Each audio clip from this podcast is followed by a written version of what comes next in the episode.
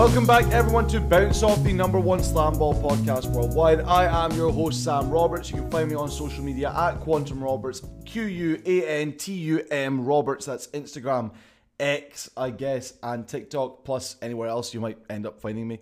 This episode is recapping last night's event, Sunday night of Week 2 of Slam Ball action. The headlines. John Shriffen asks, can anyone beat the Mob as they go up 8-0? The Rumble get their first win, and injuries continue to dismantle the Wrath. We will also have our Week 2 power rankings and an All-Star 4 of the week on today's episode. Very excited to get into it, guys. We have some stuff coming this week, probably not as much as last week, just purely because that was a lot. I don't know if you realise that was a lot that went out last week, but we shall see. I've got some fun things I might want to do. But today is all about what happened last night, finishing out weekend 2 of Slam Ball action, and like I say, touching on the power rankings, touching on the team of the week, and I do think I'm going to be ruffling some feathers with that power ranking, but I think I'm very justified in how I'm going to talk about it, okay? We start with game 1 of the night, because that's how things make sense. It was Wrath versus the Mob. And like I mentioned off the top, the Mob are 8-0 now on the season. So you know they won game 1 of the night. They beat the Wrath 68-27.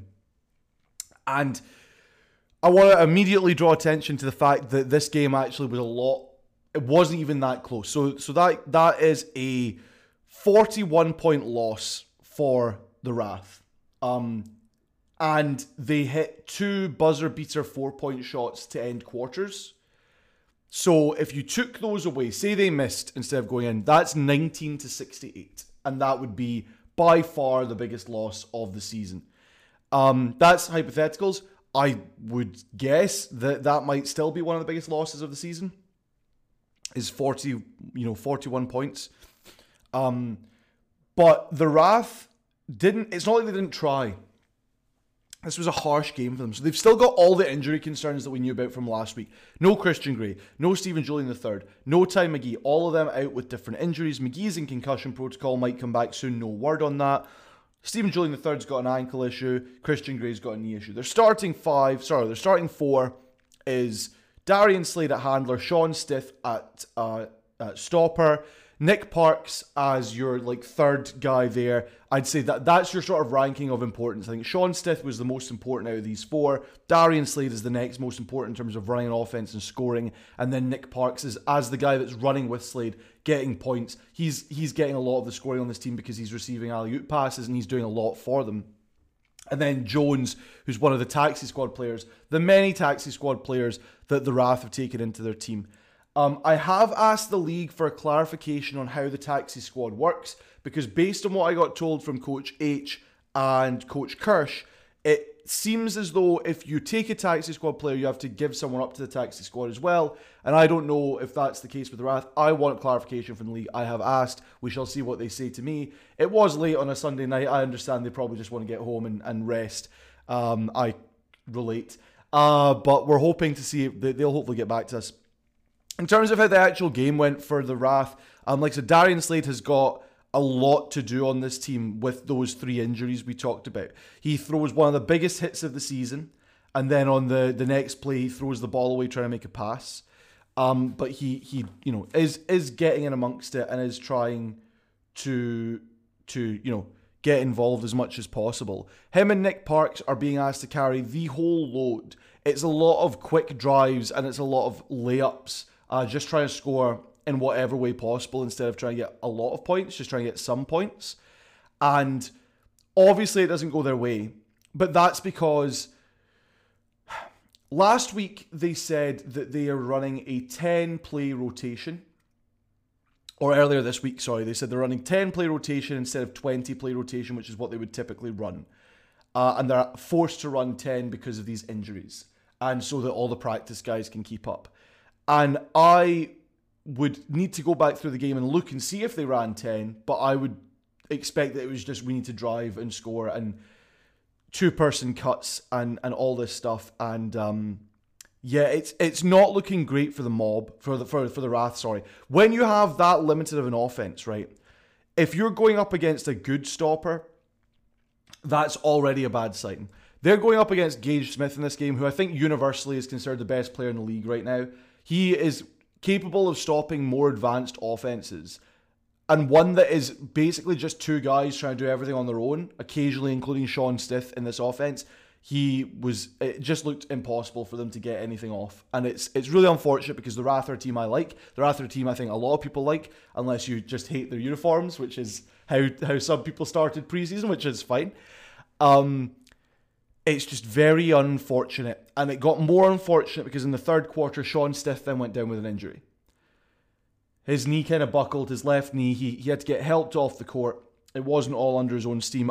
Again, don't know any update on that. The league is not forthcoming with this stuff until we get to a game where that team should be throwing out their starting four, and then they'll go, oh, these guys are actually hurt.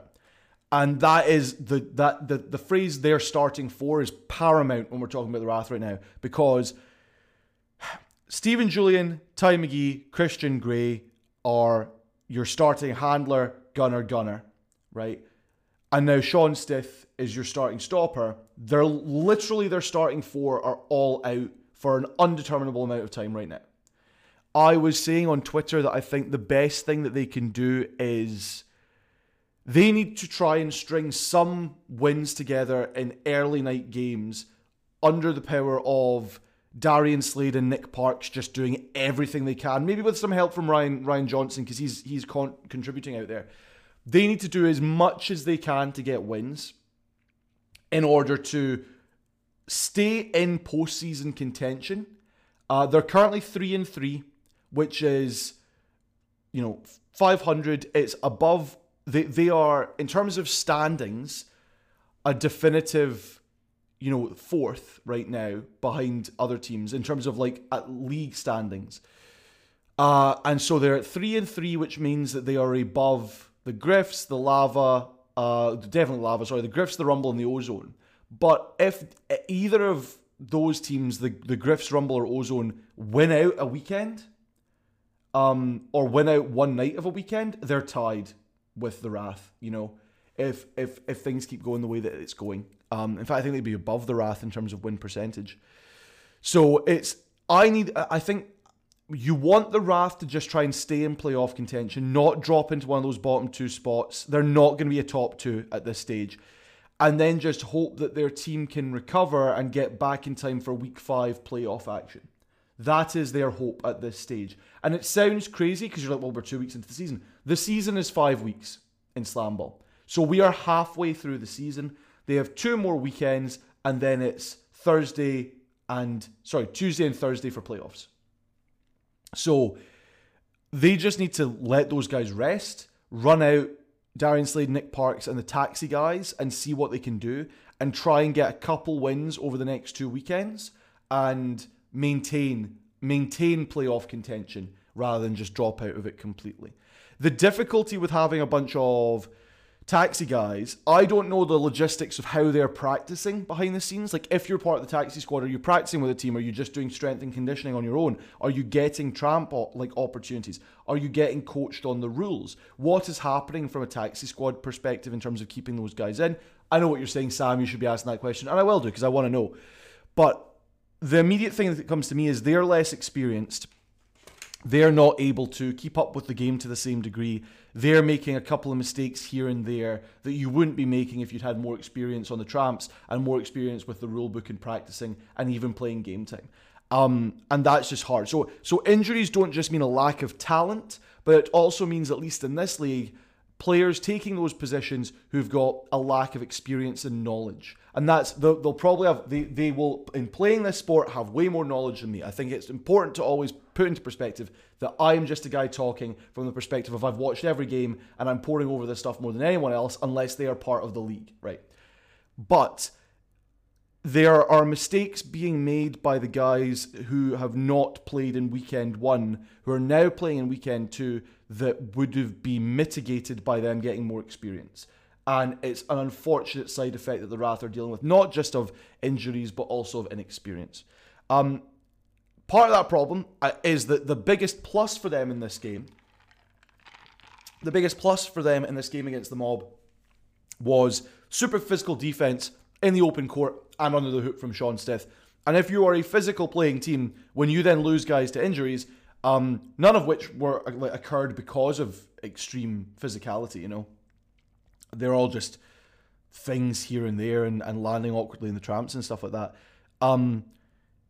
It takes away as well if you basically can't play physical because we can't afford more injuries. And that's kind of maybe the position that they're in right now, despite being a team who, for most people, are still a top three team in terms of power rankings. So it's tough for them.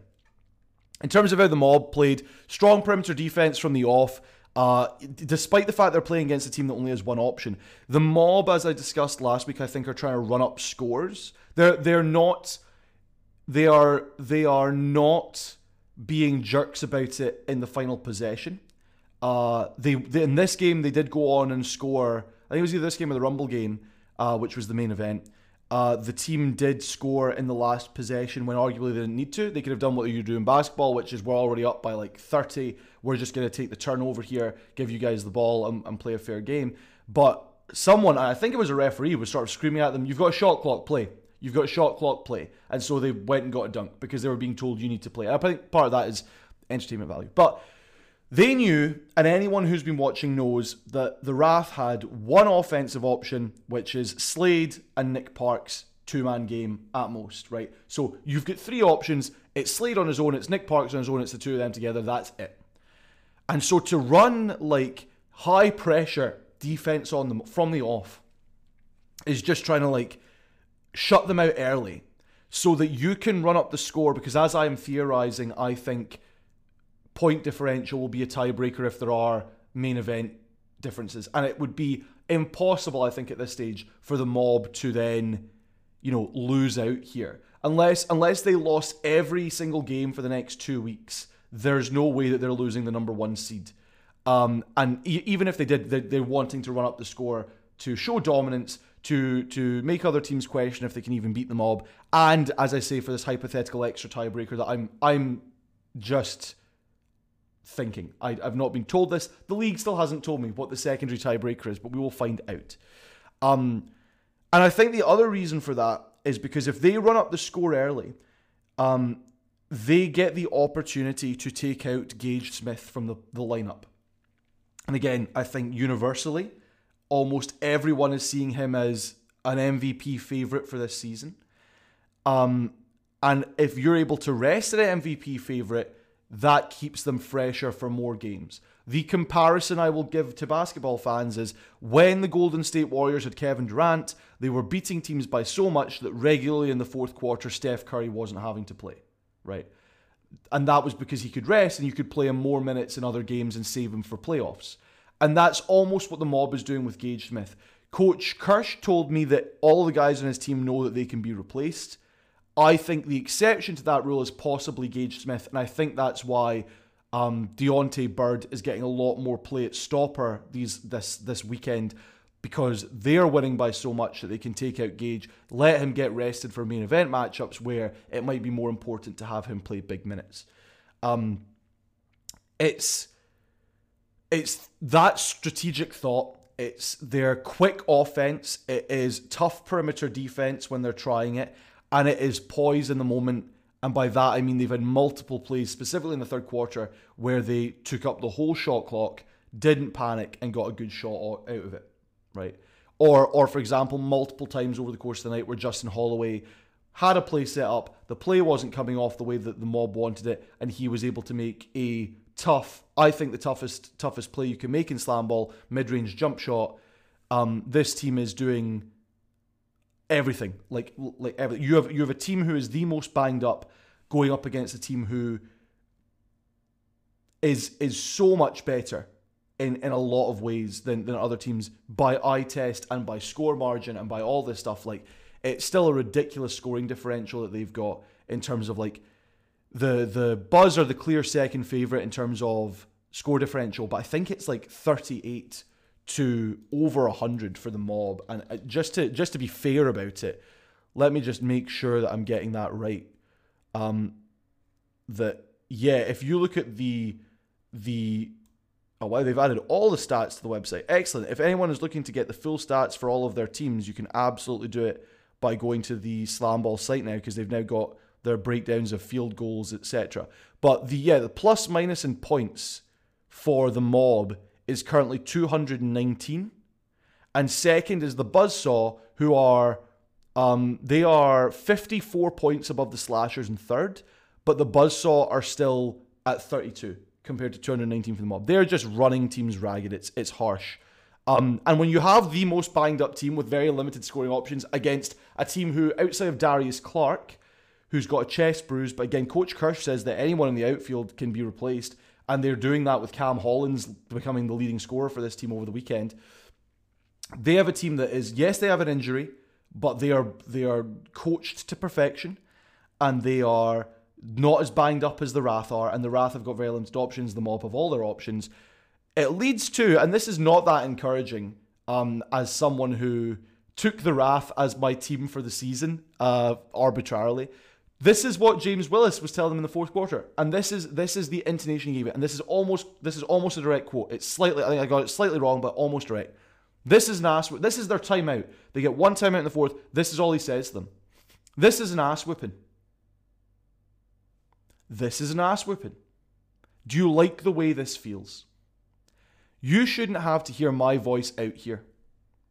You've got 1 minute. Play hard for 1 minute. Get your money's worth for 1 minute. So there was no, encouragement. It was like, you should be playing better. But I don't know what more he was expecting from this team. And I'm worried that he's not trying to make adjustments and instead just letting the team try their best. I mean, you reduce down the plays to make it easier for the team.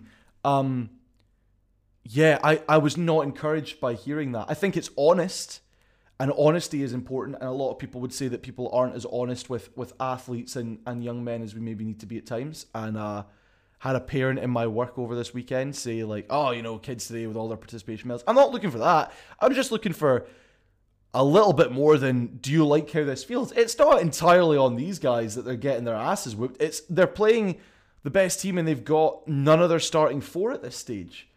You can't just go, this is an ass whooping, do you like how this feels? No, they don't like how this feels, but they're also aware of their situation, and I'd hope that the coach is as well. Anyway, Mob went out against the Wrath, and there's clear reasons as to why.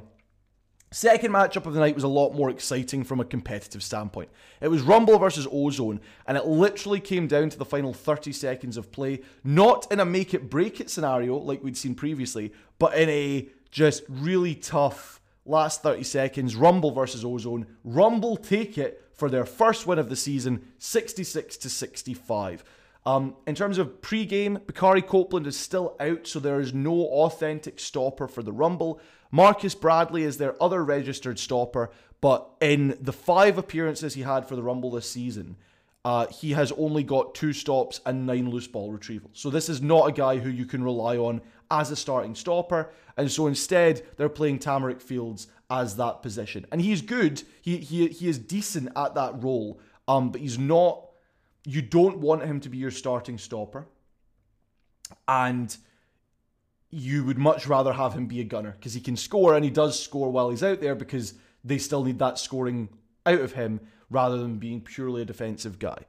And that's I'll note that for the Rumble right away, because stopper, to me, is the most important position in Slam Ball. You need someone who's really good. At minimum, you need someone who is decent at starting stopper to contend with any teams, and ideally you want someone who is a high caliber to win.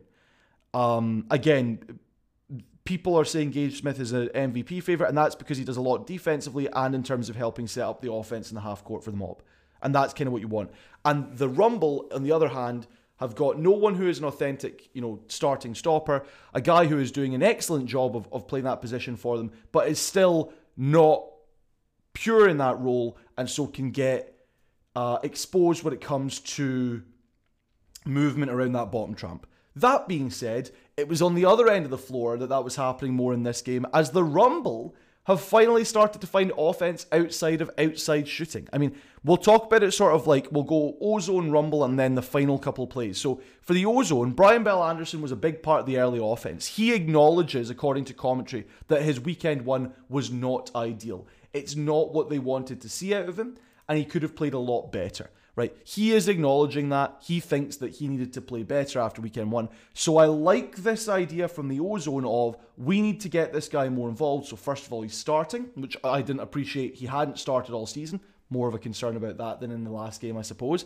But he hadn't been playing starting minutes all season. It was his first start, and they got him a dunk, and then he had an opportunity to score, but he just went a little bit too fast in the tramp, didn't time his jump right, and kind of messed it up. But he's acknowledged he needs to get better. They're trying to get him more involved. His scoring output this game wasn't stellar, but it was 9 points, which is more than any other game this season, I believe, and that's a slight improvement. So if I'm going to be harsh on him in previous games, I think we need to acknowledge that he is improving, and the team is acknowledging that they need to get him involved a little bit more, and he is acknowledging that he needs to play a little bit better. I've pointed out that his perimeter defense is going to be his highlight. There was a couple of plays that you were noticing it last night, but I didn't see enough emphasis or evidence, of his ability to make those stops. So on a perimeter play. So I just need to see a little bit more from him in that respect, but they see what they wanted to see with him. They're going to improve with him. Laquavius Q Cotton, he contributed throughout the game. He had 11 points for the team. It felt like a lot more because it felt like he was getting them points when it mattered.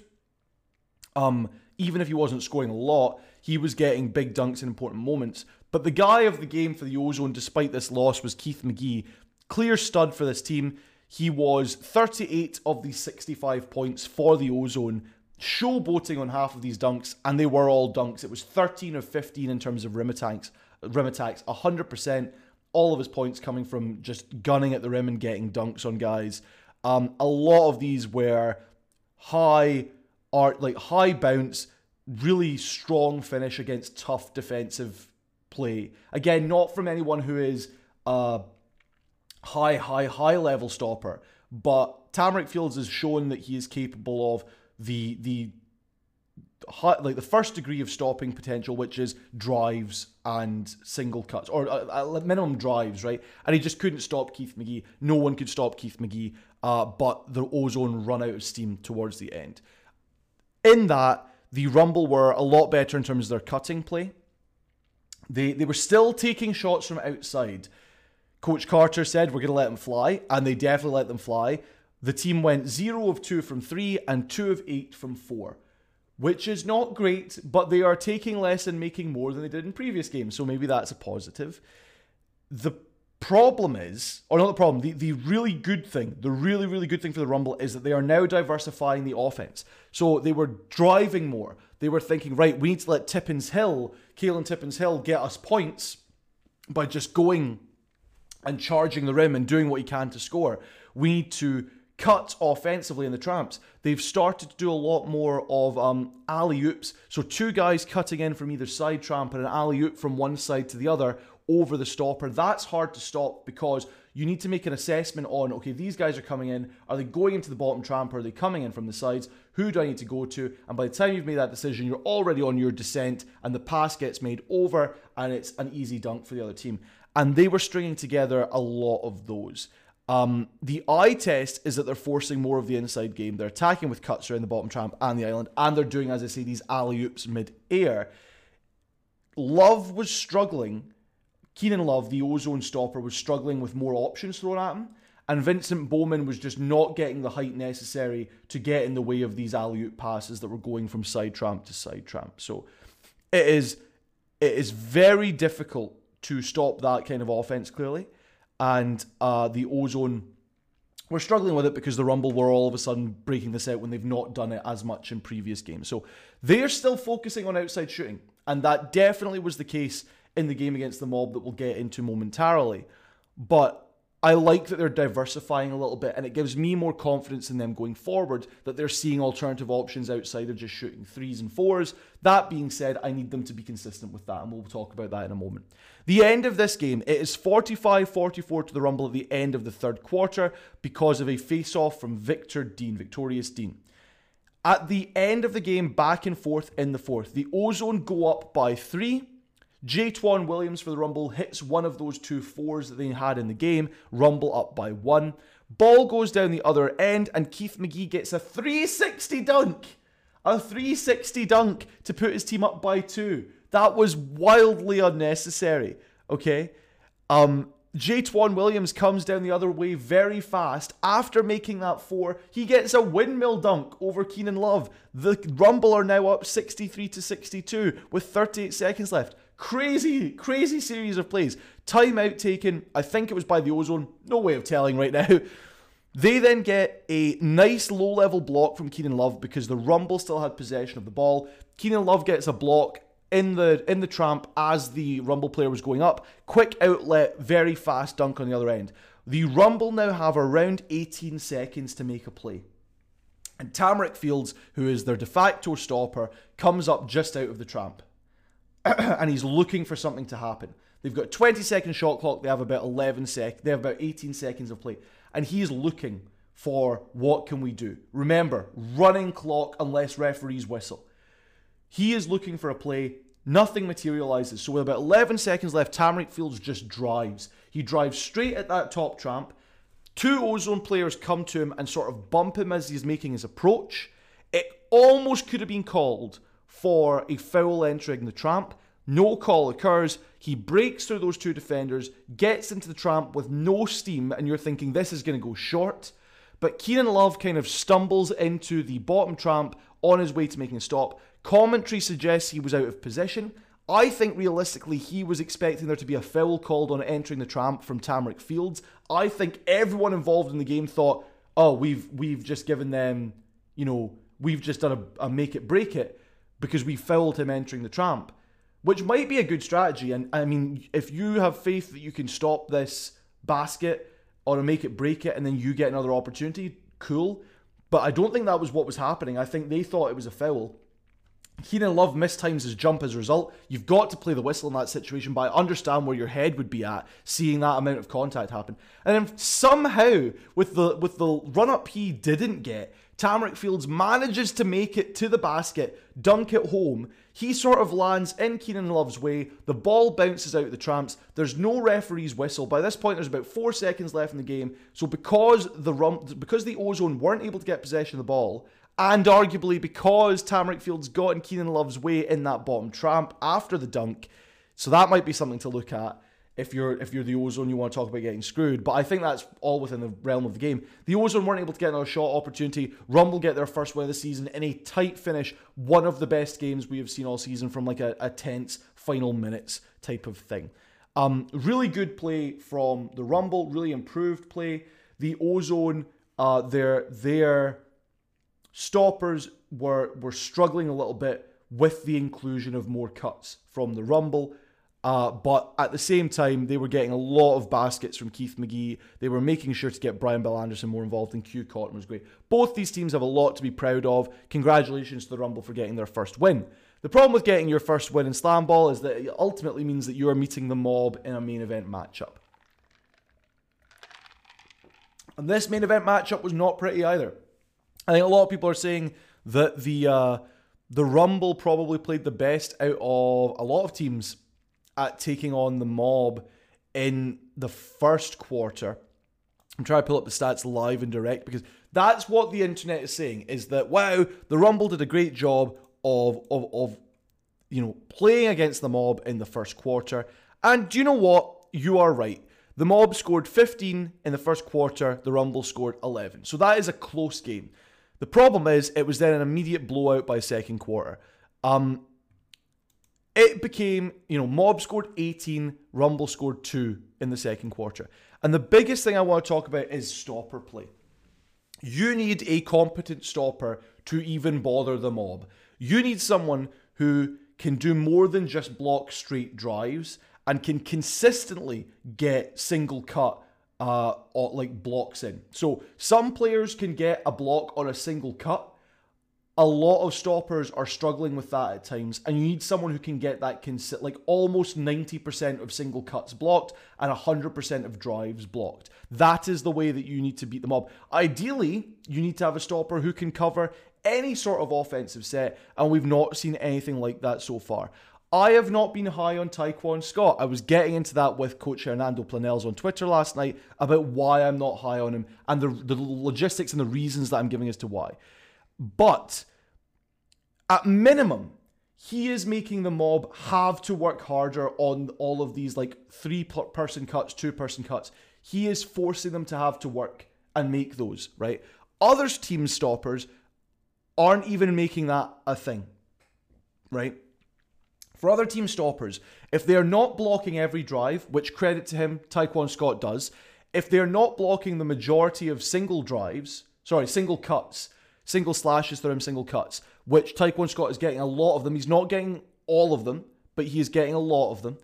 If you're not able to do those two things, then the Mob will run over you, because they can do the fancy trick plays, but they can also just jump straight over you. And they also have guys who are willing to put their body on the line and jump high on single man drives that if you can't stop that, you cannot stop this team. So if you want me to give more credit to Tyquan Scott, I understand why you'd be saying that with the stats he's got. And what I've just said, maybe he's the one that's played them the best from the stopper position. But at the same time, you need more to compete with this team. You need to be able to stop those multi-person cuts. And it's not enough to say, well, the Mob are the only team that do it. Cool, the Mob are the only team that are going to win a championship then. If that's how we want to take this. If we want to say, the Mob are the only team that do multi-person cuts, yes, and they are the team that is over 80 points higher in differential than the next best team. So, over 70, that's more accurate. We need to address that, and that needs to be your focus. Yes, you need to beat each team night in, night out, but you cannot be complacent in thinking, well, it's just one team that's doing that, because it's just one team that's destroying the rest of the league, is the only team that's undefeated and is 8-0, and looks like there's no one that can stop them. So you need to be able to stop them from getting comfortable with multi-person cuts. You need to have a stopper who can block all of their drives and the majority of their single cuts, right? And then outside of that, you need perimeter defense that is going to stop them from getting comfortable on the island, which is entirely doable, right? The quick transition offense for the Mob is another issue. Again, against a team that doesn't have a strong stopper. I've just talked about you need to be able to stop drives. You need to be able to stop single cuts, okay? And what the Mob can do is they can get out and run very quickly so that they get those drives and they get those single cuts off fast. And if you have a team where the stopper isn't as comfortable doing that, like Tyquan Scott, or, for example, Faisal Shafak, Keenan Love, as other guys to point out, right? If you're not as comfortable getting in the way of those drives and those single-man cuts, then they are going to get a lot of points in transition and fast break points. And that's going to run up the score as well. In terms of defensively, Gage Smith was continuing to disrupt the game in the bottom tramp.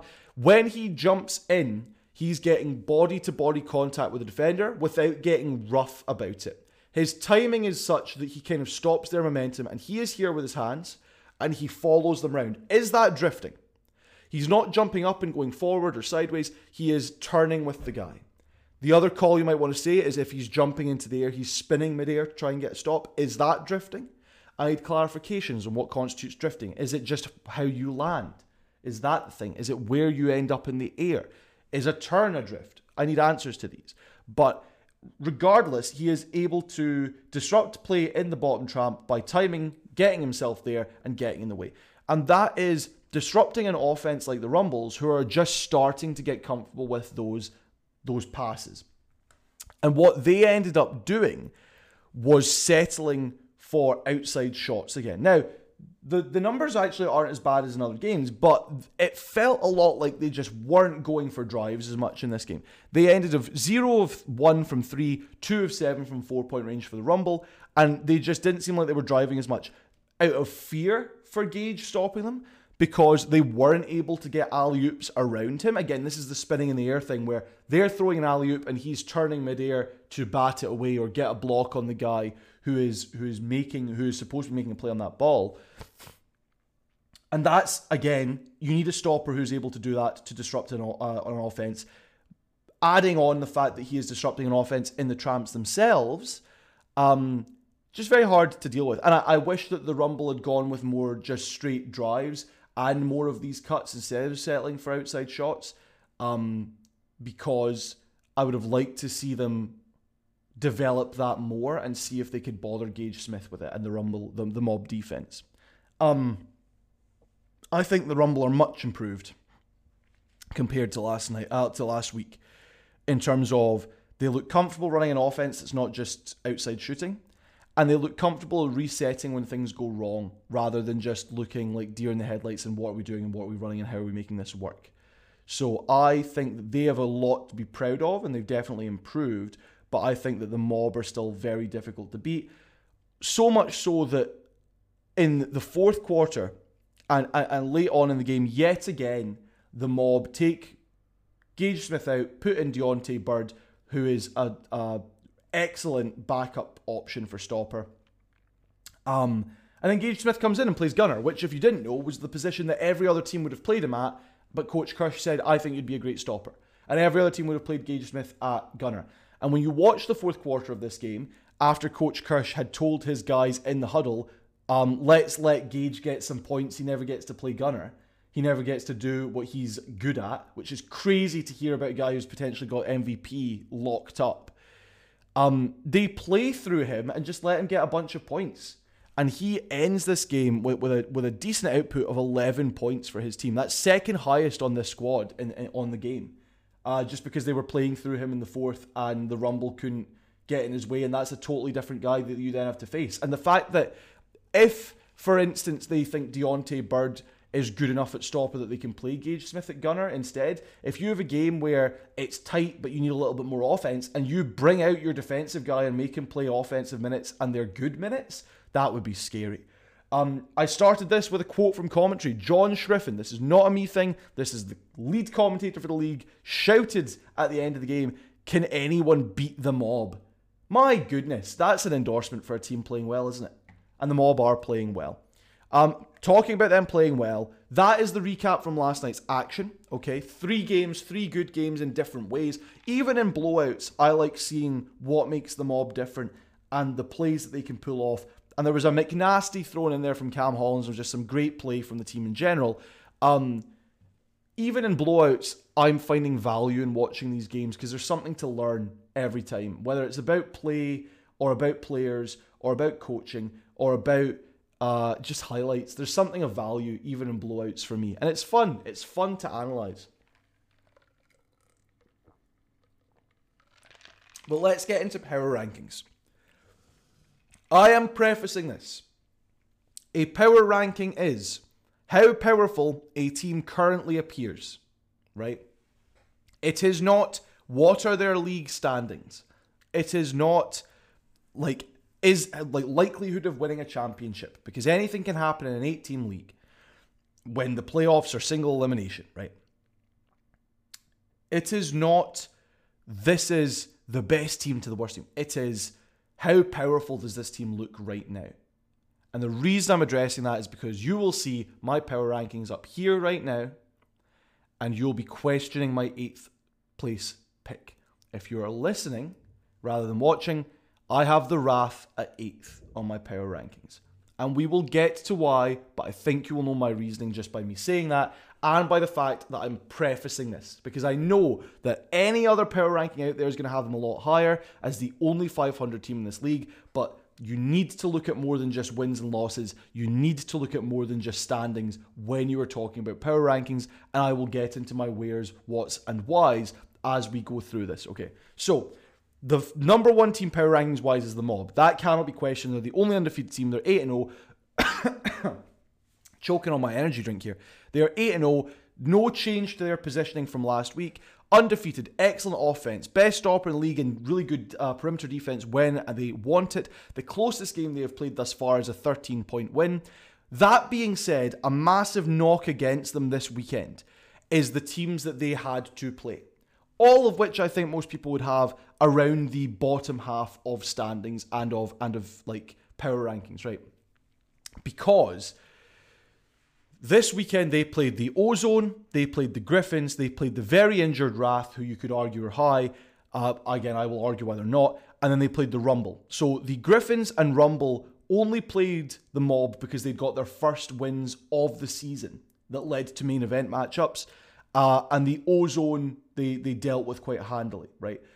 So the Ozone were the only team that, well, they were 1-2 coming into this weekend. So the Mob strength of schedule was weak for weekend 2, and that is a big knock against them, I think. I wanted to see them play better teams. The Wrath should have been a challenge. The injuries were a big concern, and that means that it was, you know, the game that we saw, the biggest blowout in the season possibly, or at least it felt that way.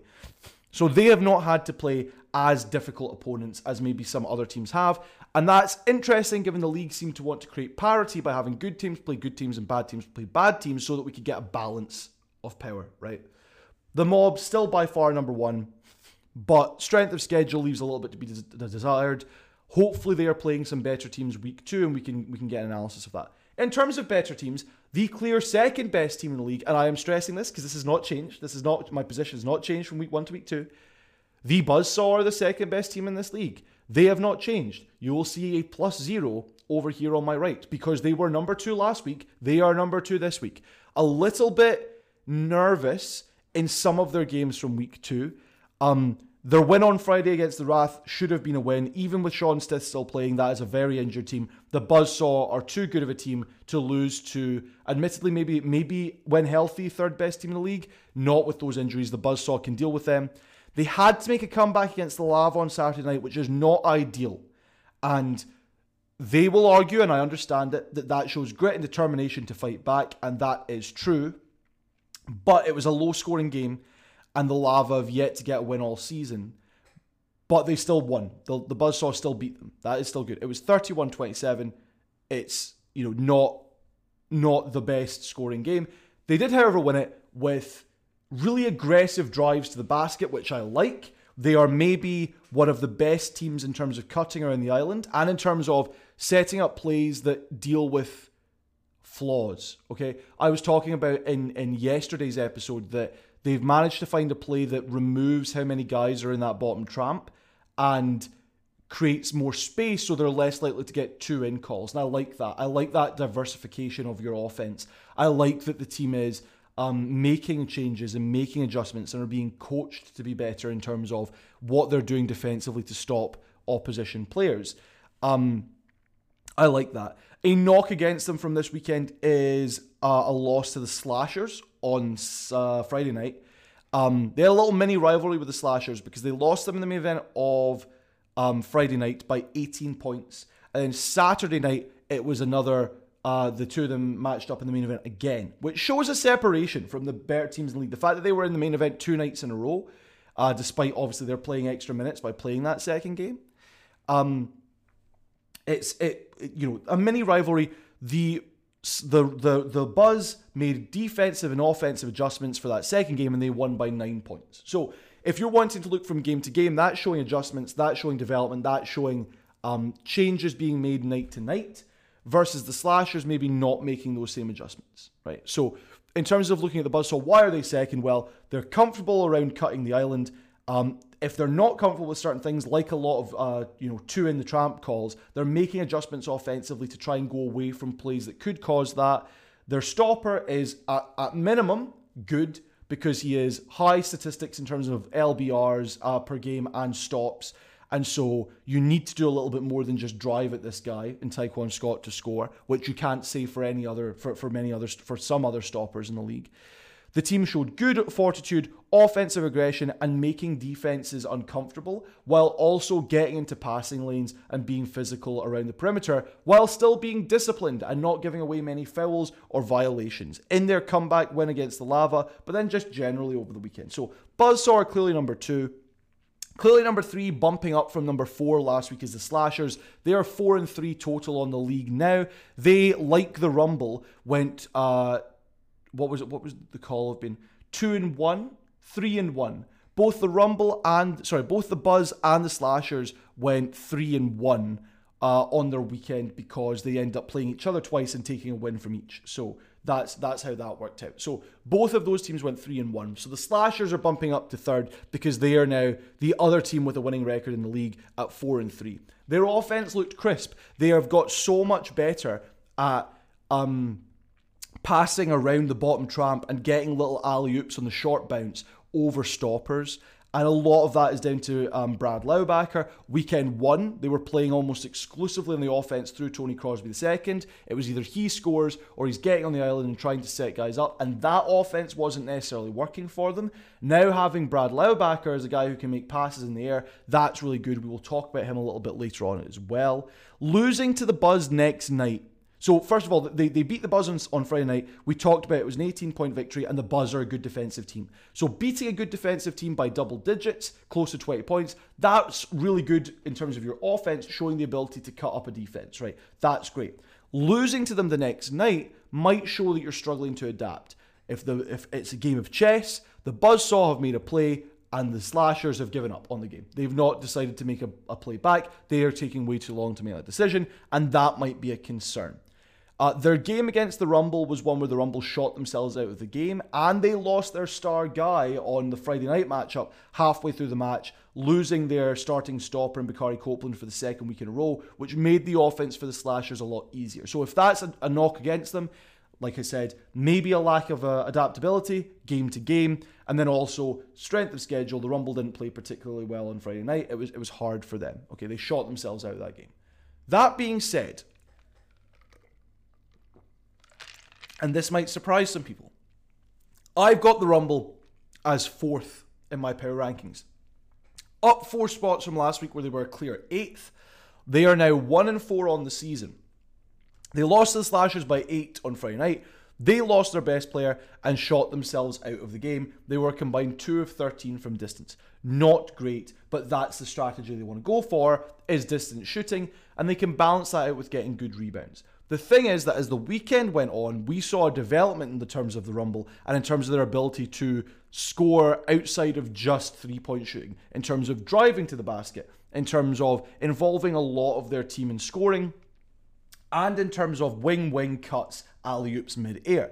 I like that they've turned things around with their first win on the Sunday. It was a difficult matchup with the Ozone, and they showed poise under pressure to be able to win that game against a team that looked far more comfortable at times. Their lack of stopper is a big concern. I think that's going to be very difficult going forwards. Tamarick Fields is good, but you do not want him to be your starting stopper. You want him to be a starting gunner, right? So why are the Rumble in fourth? I have a lot of confidence in them now that they've worked out a little bit more varied offense. I think that they brought a lot of energy on Sunday night, and I'd like to see that continue. It's also the case that we've got 3 teams that are 1-4, and separating them is a little bit hard when they are only playing 2 games a weekend because of the win-loss thing. So Rumble at 4. Griffins at 5 for me. That's 2 positions up from where they were last week. They are now 1-4 on the season. Their first win, squeaking it out against the Lava. Again, a close game. When we talk about the Lava in a moment, you've got to analyse the fact that they've lost very close games thus far. Their point differential is crazy unfortunate for them. I think is something that we'll have to talk about. But Griffins. First win of the season, a game that they almost blew because they were up and then the Lava came back, but they were able to squeak out a win, so good for them. Jones and Holmes are bad news offensively. They are very good at driving to the basket and playing a 2-man game. The problem is, outside of that, there is no clear offensive structure for the Griffins. I don't know if they're doing cuts. I don't know if what they're doing outside of just driving. And when I was talking about the qualities of Tyquan Scott earlier, and any stopper who's worth their salt, you should be able to stop single-person drives and single-person cuts with an alley coming from somewhere. As a stopper, you should be able to do that. And so if they come up against teams that have good stoppers, they are struggling to score. And we know this because even though they are really good defensively, they are struggling to get baskets in. The other thing that holds them back is massively overthinking strategy. Playing 2 stoppers against the Slashers on Saturday was a poor choice. I like the logic, but it should have ended early, and you should have just let Connor Hollenbeck try and disrupt TC2 as much as he could, instead of playing this really unique defensive strategy that I don't think any team could pull off to a high degree. Totally overthought. That shows concern for their coaching staff's adaptability. We will see what they do going forward, but no clear offensive structure. Two really good driving players, but drives should be stopped by most stoppers, and a really weird decision to change up your defense when that is your strongest asset. So I don't know what the team, what they are thinking internally about that. Sixth in the power rankings with no change from last week is the Ozone. They are 1-4 on the season. They got their first win in week one, so they went 0-2 this weekend. No wins, a close one with the Rumble that could have gone either way, and an unfortunate mistake from Keenan Love. Ultimately, I'm just not seeing enough from the Ozone to bump them up against other teams who are developing, because they had their first win and then they've stayed stagnant. But they're not getting any worse, if that makes sense. I don't think that they're a bad team. I just think they're sixth in a league of 8 teams. The Lava are 7th, which is where they were last week. They are, I've put them as 1-4. That is not true. The Lava are the only teams to get without a win. They are 0-4 right now. Hopefully I've not put them as 1-4 on the power rankings that you're seeing here, because I will need to make another one very quickly, because that is ridiculous. Their plus minus is actually, and this is so hurtful if you're a Lava fan, the number one plus minus in the league is the Mob with 219 points, up 4, right? Then it is the Buzzsaw with 32. The next best, I got it wrong talking about the Buzzsaw earlier in terms of how close they were to the Slashers, because the next best isn't the Slashers in 3rd place in the league. It's the Lava, who have not won a game. Their plus minus is a minus 13, which means in the 4 games they've played, they're losing by an average of 3.25 points. That's got to suck if you're a Lava fan. That is a harsh, harsh reality to be looking at, because they are not a bad team. How many times have you heard me and other people who are talking about Slam Ball say the Lava are not a bad team? They're just not getting everything together. They are my 7th team because they're the only winless team. They've got another injury to their first round pick in Bryce Moraine, who goes out with a leg injury earlier on this weekend and doesn't come back for the 2nd game of the weekend. That's got to be a concern when he was your leading scorer after weekend one. Him being banged up isn't great, especially when you don't seem to have like a clear offensive design outside of that, right? They are regularly misjudging late game situations, and they're not playing well enough early in the game to stop those from occurring. It's why you're ending up with this 3.25 points against per game differential. That sucks. I'm not even a guy who's... the Lava are not a team that I'm inherently rooting for. I want them to get a win because I want this league to have the parity that they want, but that is such a heartbreaking stat to look at. Lava at 7th, no change from last week. The controversial decision I am making, and you can argue with me in the comments, you can argue with me on Twitter, you can argue with me on anywhere, right? At X, not Twitter. I have the Wrath at 8th, which is 5 positions lower than they were last week. They are the only 500 team in this league at 3-3, which means that they are 4th in the league, right? They are not playing bad. Their plus-minus differential is actually the 4th best in the league as well, right? So they are doing fine. The problem is, in this power ranking, how powerful does that team look right now? They look weak. And that's not to say physically weak. That's to say your starting 4 are all hurt. You're playing the entire taxi squad, plus Darian Slade and Nick Parks. It is not looking good for the Wrath in terms of just like... They could be a top 3 team.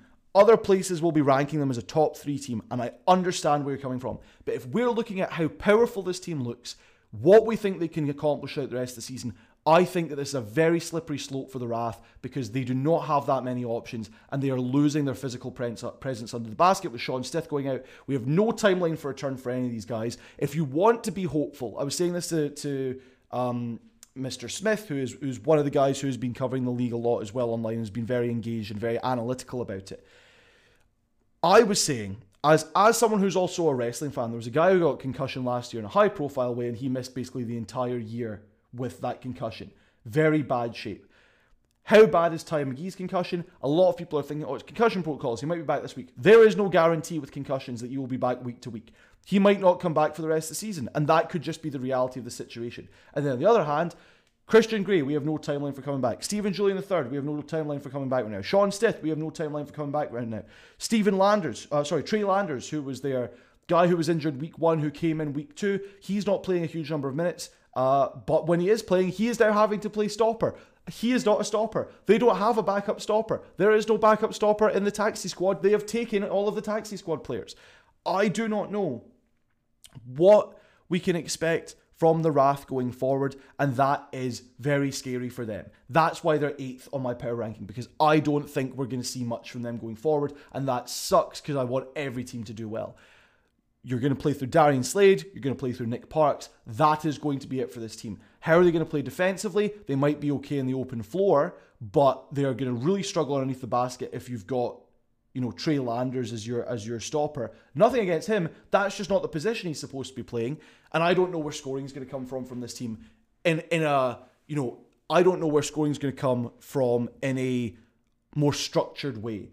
They're still going to score some points, but teams that can block drives and block single cuts are going to stop this team. And so I am now selling stock of the Wrath. I am supporting them because I picked them preseason and I still like the team and I like how they played weekend one.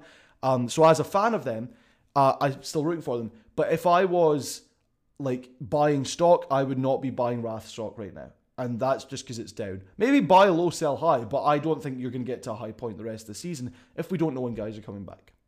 Those are our power rankings. A very quick countdown of what they were again. First place, the Mob. Second place, the Buzzsaw. Third place, the Slashers. Fourth place, the Rumble, who are jumping up 5 points this week. Fifth place is the Griffins, who are bumping up 2. Sixth place is the Ozone. Seventh place is the Lava. And in eighth, it is the Wrath. Just because of injuries, it's a massive concern. We now move into our All-Star 4 for Week 2, and I'm just going to put it all up here, and then I'll explain it for you rather than last week where I was like cutting through it all. So stopper is Gage Smith. He continues to help facilitate the offense for his team from the back, playing so well that the team can sub him out if they want to. Part of an absolute blanket at the rim while still being able to start fast breaks and like help maintain the offense in the half court. He's increased his scoring output. He's now averaging 14.75 points per game over the weekend. Scoring went up as they needed those wins. Sorry, that's not the right. No, that's the wrong person I'm looking at. Right, that is someone we're about to talk about.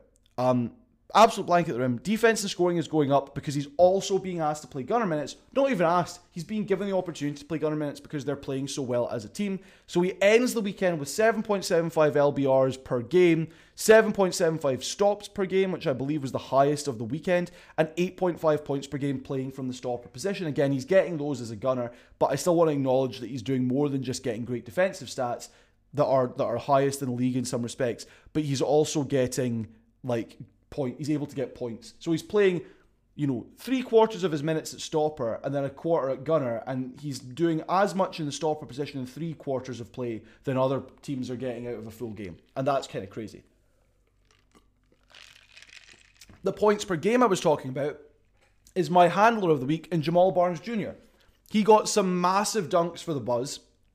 It was his points per game that went up as the team needed wins. He had 14.7 points per game over the course of their 4 games at the weekend, 20 points in that second game against the Slashers, where they needed to prove that they could beat them and win by 9. So that's really good play from him. And on top of that, the Buzz are becoming a fan favourite in the arena. You had fans telling Slashers, like, the wrong count for shot clock because they wanted the Buzzsaw to win. And whenever JBJ was getting like a big dunk or doing something to hype up the crowd, he was getting a response from the audience, and that's cool to see. So he's here for heart and for being like a big part of the Buzz getting wins in terms of just being physical in the air and playing physical defense, but also his points per game improved as they needed wins. So good for JBJ. In terms of gunners, we've got Cam Hollins, he has been the leading scorer for the Mob in Weekend 2, with Darius Clark being out. He took that role in Weekend 1. He averaged 20.25 points per game over the weekend, which is pretty massive. It's maybe the highest of the weekend, possibly. There's some guys who might contest with that. But on the Sunday, in those 2 big wins against the Wrath and then the Rumble, he went 26 and 29. So he is their focal point offensively right now. He's getting a lot of the scoring. And when you're a team that's doing it on both ends, defensively and offensively. You need to show some love for the defense and the offense. My second gunner, I mentioned him. I want to talk about him as far as the Slashers go. Bradley Laubacher. He is someone that the Buzz specifically game planned for in that second game on Saturday, because what he brings on the offensive end in terms of distribution is what's making the Slashers a better team week two versus week one. He is the reason that offense works so well, because he's getting increased minutes and increased trust to make plays and make passes. And so that, I think, needs to be commended. But then when you also look at his counting stats, he's everywhere for this team. So he's getting 8.75 points per game, which is someone who is not the leading score option for your team is a decent number. And he's getting 7.25 LBRs per game. LBRs we're looking at predominantly stoppers are getting those, because they're making stops or they're disrupting play offensively and then getting the ball within their own tramp. To get that number of LBRs when you're not a stopper is a really good number from Brad Laubacher. He's also tacking on 2.25 assists per game. Again, he is running the offense for this team, and that number shows it. And he's also adding a steal per game, which is, you know, that might not sound like a lot, but the league isn't currently, or doesn't look like they're tracking hits per game online. It's not a clear thing that they're showing. And so that steal per game is quite significant, and I want to acknowledge what Brad Laubacher's done. I want to acknowledge the Slashers for going 3-1 on the weekend, and I think that he is a big part of that. So that's why he is the second gunner.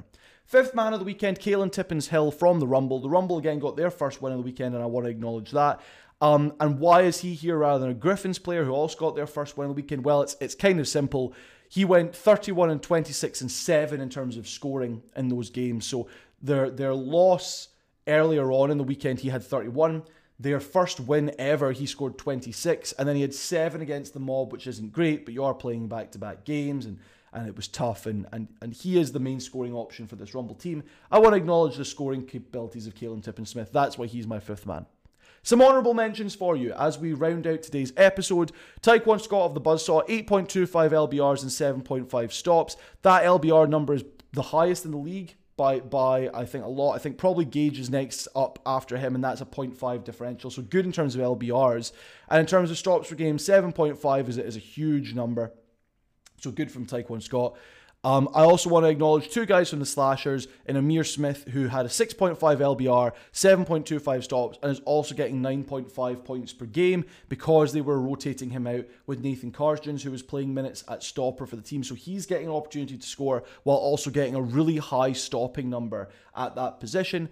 And then TC2 also for the Slashers. In terms of scoring over the weekend, he had 26, 12, 30, and 12. So he was playing really well in first matchups, and then dropping off a little bit in second, but is still getting double-digit points in every game he played over the weekend, which, as we're talking about some other great players, isn't always the case. So that is our All-Star 5. It is Gage Smith, it is Jamal Barnes Jr., it is Cam Hollins, it is Brad Laubacher. Really great play from the great teams this weekend. There is a clear separation between the, not just in terms of the wins, because that's an obvious thing, but there's a clear separation from the Mob, the Buzzsaw, and the Slashers over all other teams. For scheduling this weekend, I want to see the Mob have to go up against the Buzz and the Slashers again. If we are serious about that question that John Shriffen asked of who can stop the Mob, the answer is going to be one of those two teams, because you need offense and you need defense, and we just need to see it in action.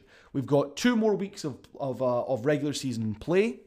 And I think if we want to prove that the team can contest with the Mob, we need to see them go up against the Buzz and go up against the Slashers again. And then don't let anyone touch the Wrath for 2 weeks and let them get healthy, please, so that they can contend for the championship. But that's all I'm asking for at this stage. This has been Bounce Off. This has been our recap of last night's action and of the second weekend of Slam Ball action. I'm still so excited to be covering this league. There are times where it is exhausting, staying up until 6 a.m. doing notes and then waking up at 9 to record. But there is a joy when I then get to talk about this thing and get to explain to you guys what's going on and just give my 2 cents as a guy who's pouring everything into watching this sport. I'm really excited for week 3. I will probably be watching all of this weekend's games again over the course of this week and just seeing what I can catch from it. But week 2 is in the books. Some great play from the Mob, some great play from the Buzz, some great play from the Slashers, some great play from the Rumble and the Griffs to get their first wins. The Lava are a heartbreak. The Wrath needs to try and, you know, get healthy. And the Ozone, I mean, Keith McBuckets is living up to his name. This has been Bounce Off. Catch us on social media at Quantum Roberts. That's where you can find me, QANTUM Roberts. We might have another episode today. It might come out tomorrow. We might have some interviews this week. I'm not as set in stone this week as I was previous weeks, just because there's a lot going on in the world right now for me and for life and for stuff. So we'll see. Hopefully we can get some stuff out there. But for now, thank you for listening. Thank you for watching. Tell a friend. Enjoy Slam Ball. Have a beautiful rest of your Monday.